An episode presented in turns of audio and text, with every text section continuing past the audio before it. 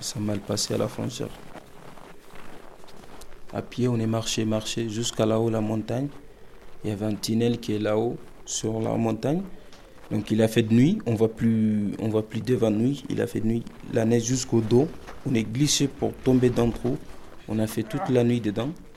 Et on a fait que pleurer. Moi, j'ai vu pieds gelés, mais gelés, je pleure, on pleure jusqu'à entre 5h et 6h du matin. J'ai dit, voilà, on voit clair maintenant, il faut qu'on essaye d'avancer. Mon collègue, il, a, il pleure, il dit, je ne peux plus mettre debout. J'ai dit, moi aussi, je ne peux plus me mettre debout. Il faut qu'on trouve une solution. Il m'a poussé, il a dit, Mamadou, tu sais quoi, je suis décidé à mourir. Tiens, tout de suite, il a sorti l'humour de sa mère. Il dit, prends cela. Tu peux y arriver peut-être. Prends cela, si tu arrives à sauver, tu l'appelles ma mère, tu dis que ma vie c'est fini ici.